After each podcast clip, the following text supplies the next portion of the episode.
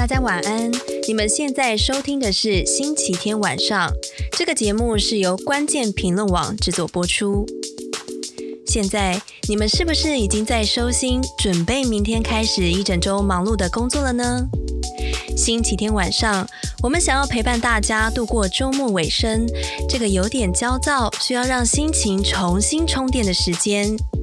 每一周，我们都会提出一个对社会现象的疑问，透过不同的人物故事来讨论同一个议题。想邀请你从故事之中跟我们一起寻找答案。本周我们要去哪里探险呢？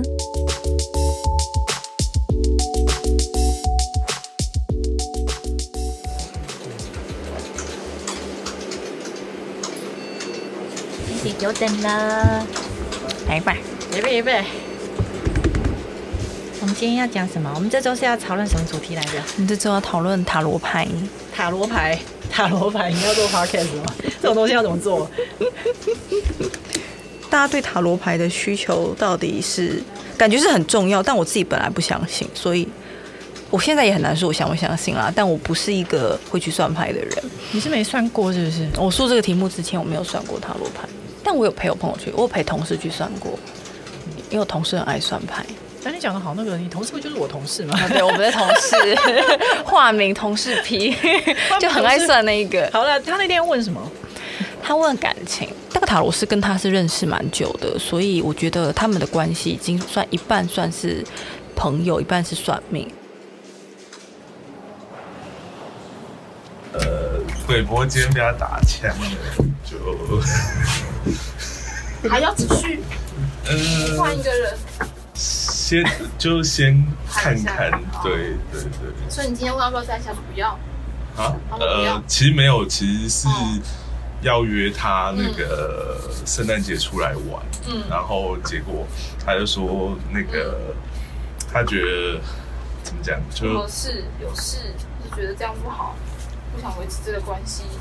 就他就说跟我感觉没有到那样子。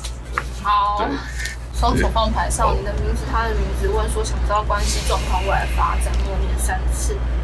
我还要问他说，所以你觉得那个塔罗师他是直接跟你算牌，还是他是其实已经认识你，他只是在给你建议？但他好像是相信是前者，所以我就觉得到底就开始觉得这个嗯，好像有一个我是旁观者，我没有办法看清的一面，但是相信的人都很相信。嗯，所以你要讲塔罗的什么？就是你有兴趣的点到底是什么？就是在一个这个过程之中吧，他嗯，不见得只是为了得到一个结果，而是他是我觉得他好像是一个包裹的服务。那我想要去了解说这个服务它到底是它怎么做的，然后嗯，大家经历这些服务之后有没有得到满足？那为什么会得到满足？你有什么想要找到的答案吗？你预测会有什么答案吗？我觉得我没有想要告诉大家去相信或不相信，但我觉得如果大家跟我一开始抱持着塔罗牌就是怪力乱神，那就是不科学，把这个认知的门关起来，我觉得是一件很可惜的事情。所以在本节节目里，我们想就带着原本的疑问，那我们也采访了各种不同背景的人，我想就邀请大家跟我们一起上路，一起听下去吧。那我们就一起听下去吧。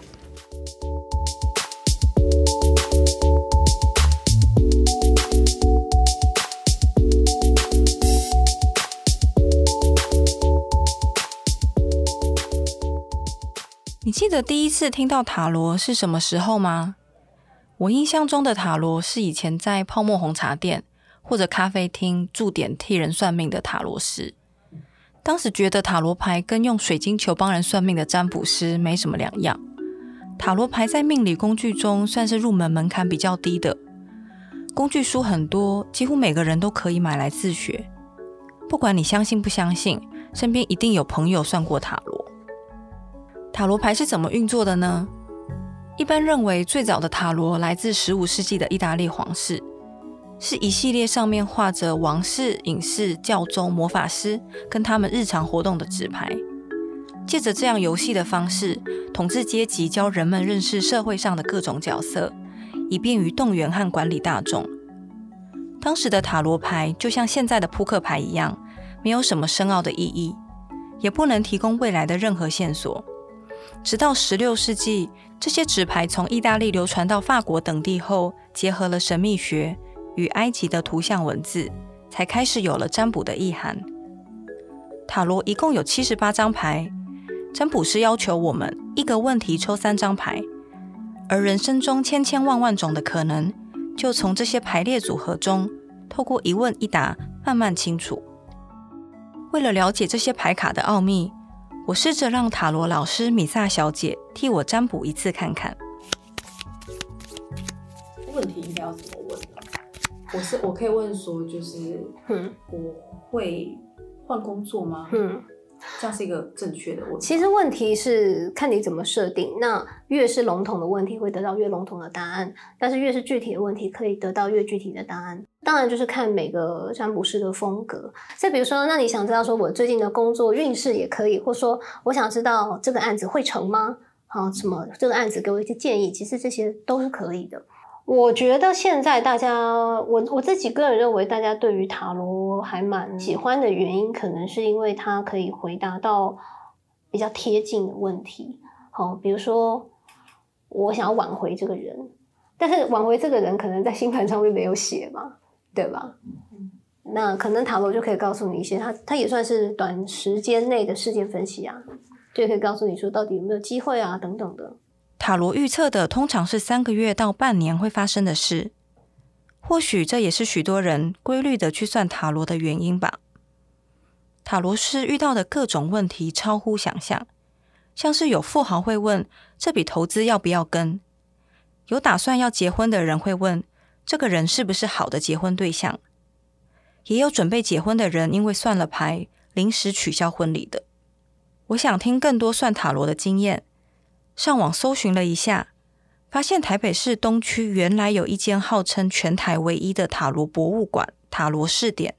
联系到经营者孟小静，珍藏超过一千副牌卡的孟小静说，自己算牌已经超过十五年了，能够在繁华的东区经营这么久，他应该有很多经验可以跟我们分享吧。解牌只能说实话，不能说安慰人的话，所以我们必须很清楚的告诉对方实际的状况是什么。例如，对方如果问这一个人他有没有劈腿，牌中如果有显示，我们就会告诉他，那让你自己去选择。就是你知道咯，他这一个人不是只有你一个对象，他还有其他的对象。但如果你很爱他，那塔罗牌会给你建议跟指向，说看未来怎么做。所以这个建议跟指向也是从牌上来的。当然，当然。什么叫劈腿的牌啊？劈腿的牌，譬如说恋人的逆位，就跟第三者有关。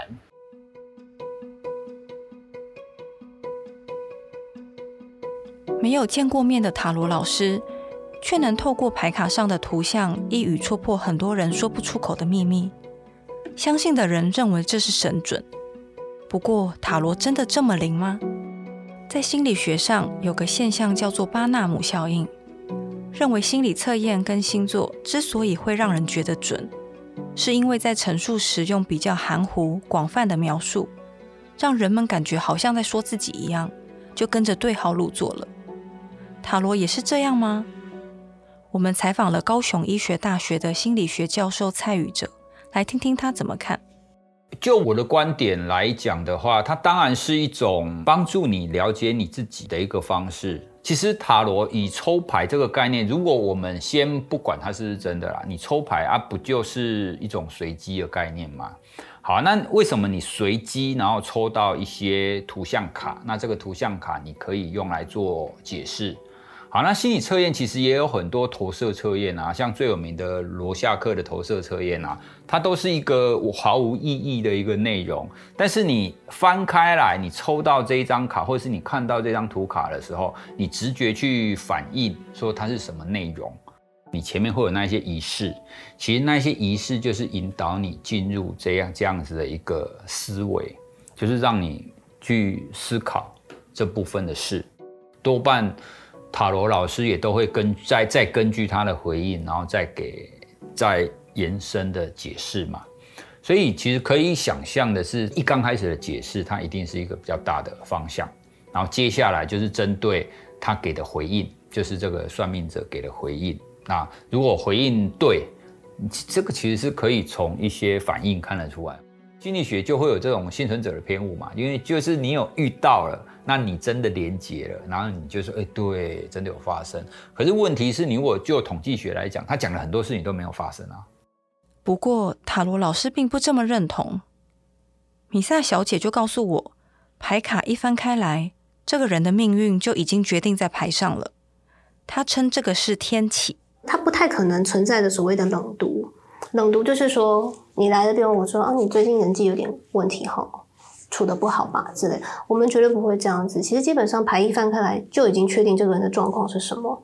好，以感情来说，他到底是有第三者，还是他根本没追到，还是他想要挽回？这个我们牌一翻开，就基本已经可以知道要怎么样去处理他的问题了。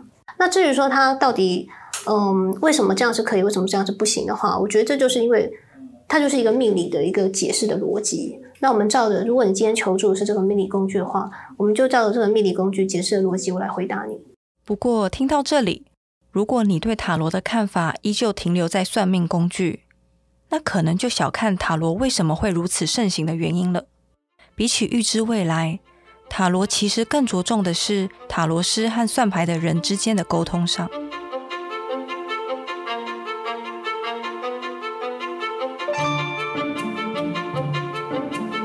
心理学家荣格也是塔罗的爱好者。荣格相信，透过跟牌卡的接触，可以挖掘出人类最深层的潜意识。塔罗也因此被应用到心理智商上。咨商师让病人抽塔罗牌，通过牌与个人境遇的关联，以厘清他的想法。为了了解塔罗与智商的相同和不同，我们来到交通大学智商中心，找一位专门用塔罗牌来做心理智商的老师。或许他能带给我不同的观点。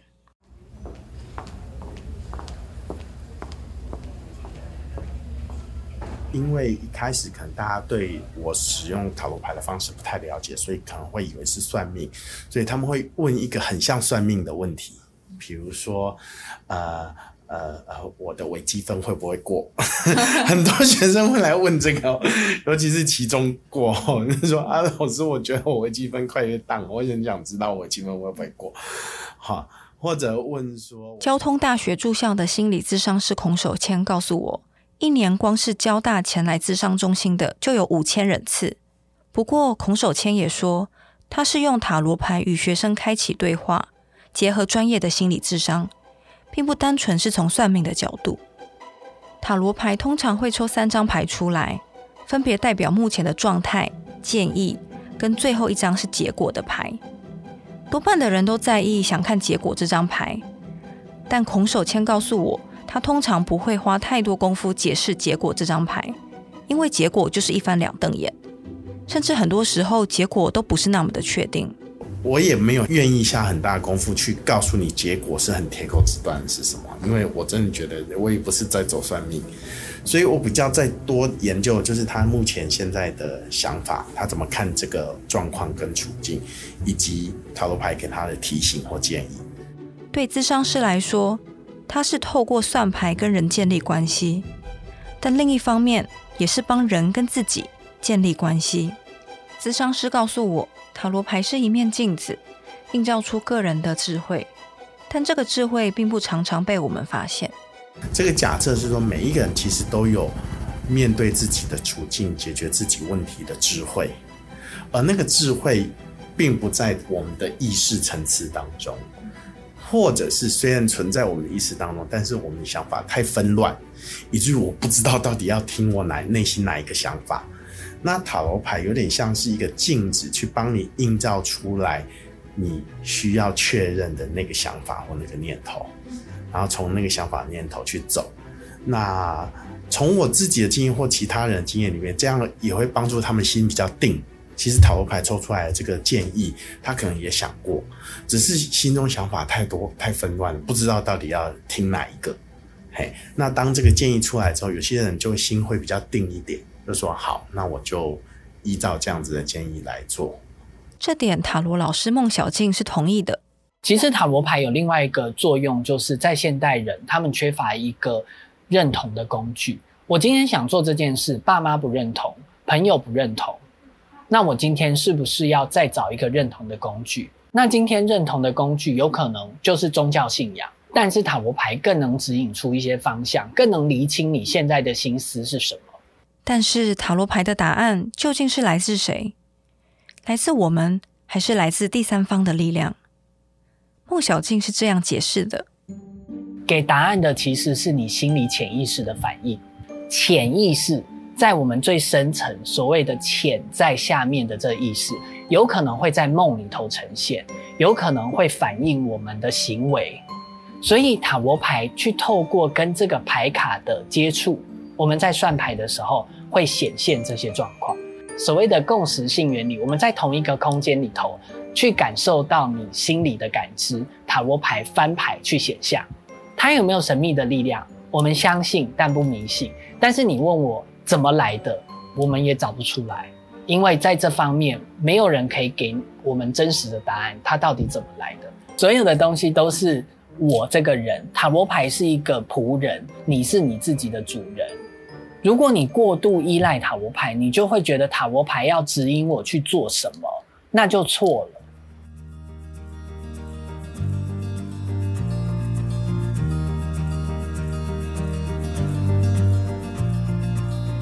我个人的疑问其实到这里大概就结束了。塔罗牌是一个工具，像一盏探照灯一样照亮我们内心不愿面对的问题。透过与塔罗师的对话，慢慢思考这个问题，我们是怎么想的？我们要怎么去面对这个问题？但这个题目还没结束，我还是不能理解塔罗真的只是一种变相的心理智商吗？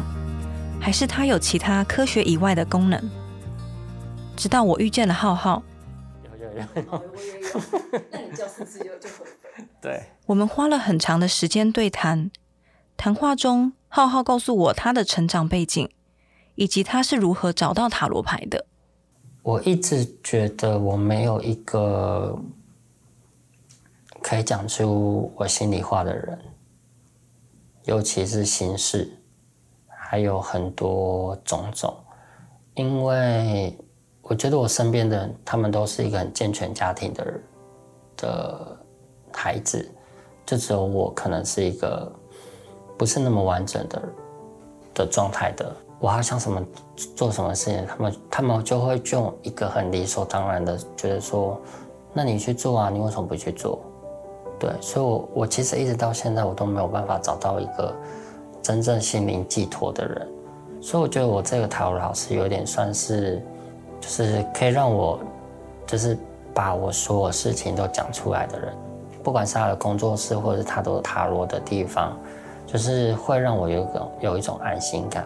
我自己之前住在中部的时候，他的算塔罗的地方就在我家的斜对面，所以有时候他，我只是心情不好，我就过去跟老师说我想要做一下，那老师就说没关系，你抽一张牌吧。浩浩最近的精神状况不是很好。他有想过求助咨商，但医生建议他现在不适合。心理咨商是需要一个情绪比较已经 peace 的状况下，你已经可以去判断出对或错，或者是是或不是，你才能去做心理咨商，而不是说你现在想做心理咨商，你就能做心理咨商。像我现在的状况下是，我我觉得可能。就是自杀是理所当然的事情，我自己现在会这样觉得。我觉得就结束这一切吧。对，所以我的医生跟我说，你现在就不适合，你必须把这个想法先抽离，或者是说你已经没有这个想法的时候，你才能适合去做这个心理咨商。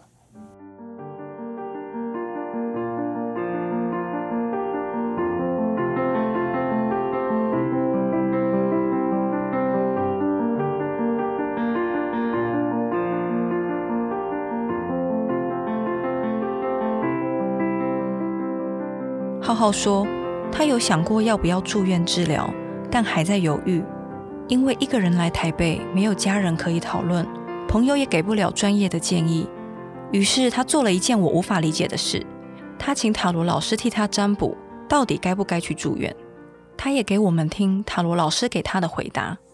第一张牌是你自己权杖八，代表说你有时候能控制，有时候不行，所以从牌面上建议是要住院治疗比较好。因为钱币十代表很多人很关心你，并且他们都很担忧，所以女祭司他们很希望你能住院治疗，并且可以得到比较好的休息。那如果你在家感觉上常常会突然有情绪上来的状态，所以我觉得至少这两个月你应该先住院治疗会比较好。住院与否，看起来是需要科学医学衡量的决定。浩浩却转向塔罗，这背后的逻辑怎么解释呢？这个问题，我向研究宗教人类学中山大学的教授赵恩杰请教，而他认为，不管是星座、算命还是塔罗牌，其实都是不同背景的人用来帮助他们思考要怎么生活的不同语言。对于某一些社会阶层的人来说，你去求神问卜是非常正常的事情。对于这些人来说，如果有神明告诉你，有有鸡童或是桌头告诉你说你应该怎么做，因为他们都活在那个同样的。象征宗教符号体系里面，所以他们不会有那种污名。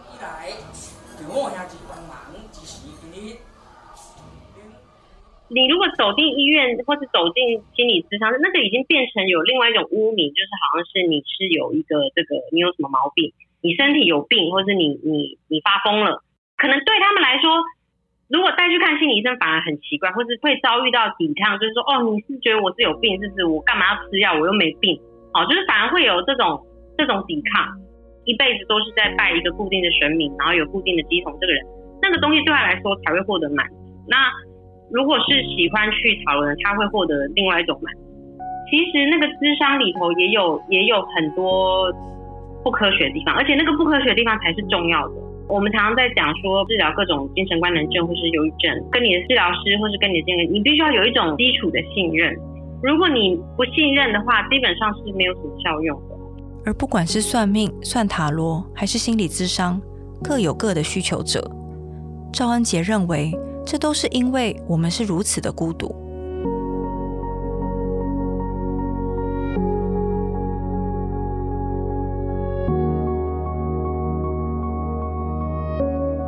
因为现在社会它刚刚好是一个比较孤独的社会，我们跟以前过去的社会比较起来，我们可能从来没有这么孤独。现代社会有很多的秩序跟安排，它是建立在个人主义之上，所以在这种可能性非常多的情况下，其实你会变成你有非常多的选择，人们迷惘的时刻也会比较多。这种情况下，呃，不管你是去给仙姑算命，还是你去找塔罗牌的专家。他们使用的这个内容不一样，使用的符号工具不一样，他们制造出来的那一个算命的氛围不一样。可是他们都有一种功能，是说它可以把你的人生的问题啊，或是你生活的问题，把它进行一个个人化跟抽象化的的工作。就是说，他陪陪伴你一起去跟你讨论说，好，那你现在有什么问题？等于是你花一个时间给你自己。去找一个你信赖的专家，然后我们静下心来去思考，说到底自己发生了什么事情，然后我可能有哪一些选择等等。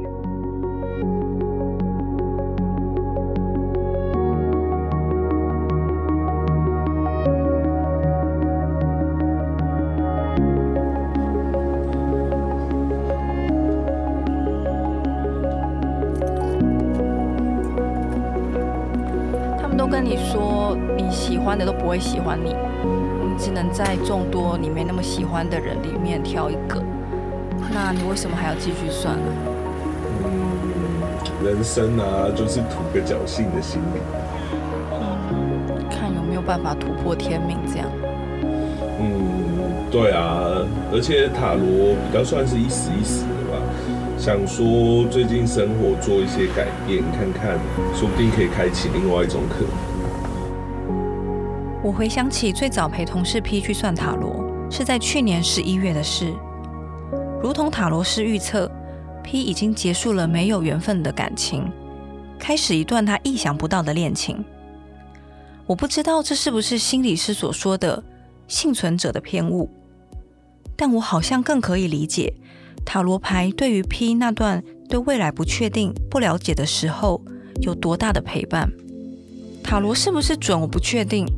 但我可以理解的是，为什么在二零二零年，塔罗、心理咨商这些身心灵产业仍然盛行？因为我们都是如此的忙碌、孤独，需要紧紧地抓住一个什么。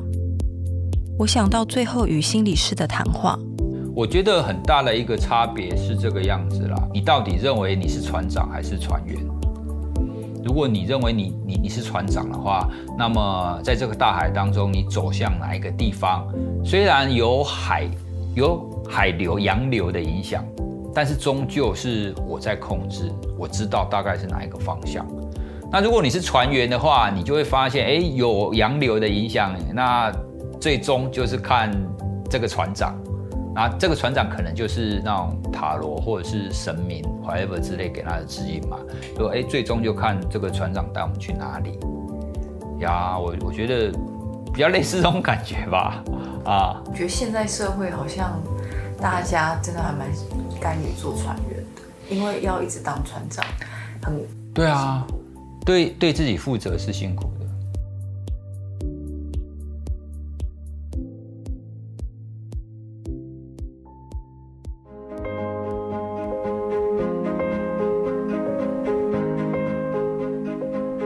今天我们塔罗牌的探险就到这边结束了。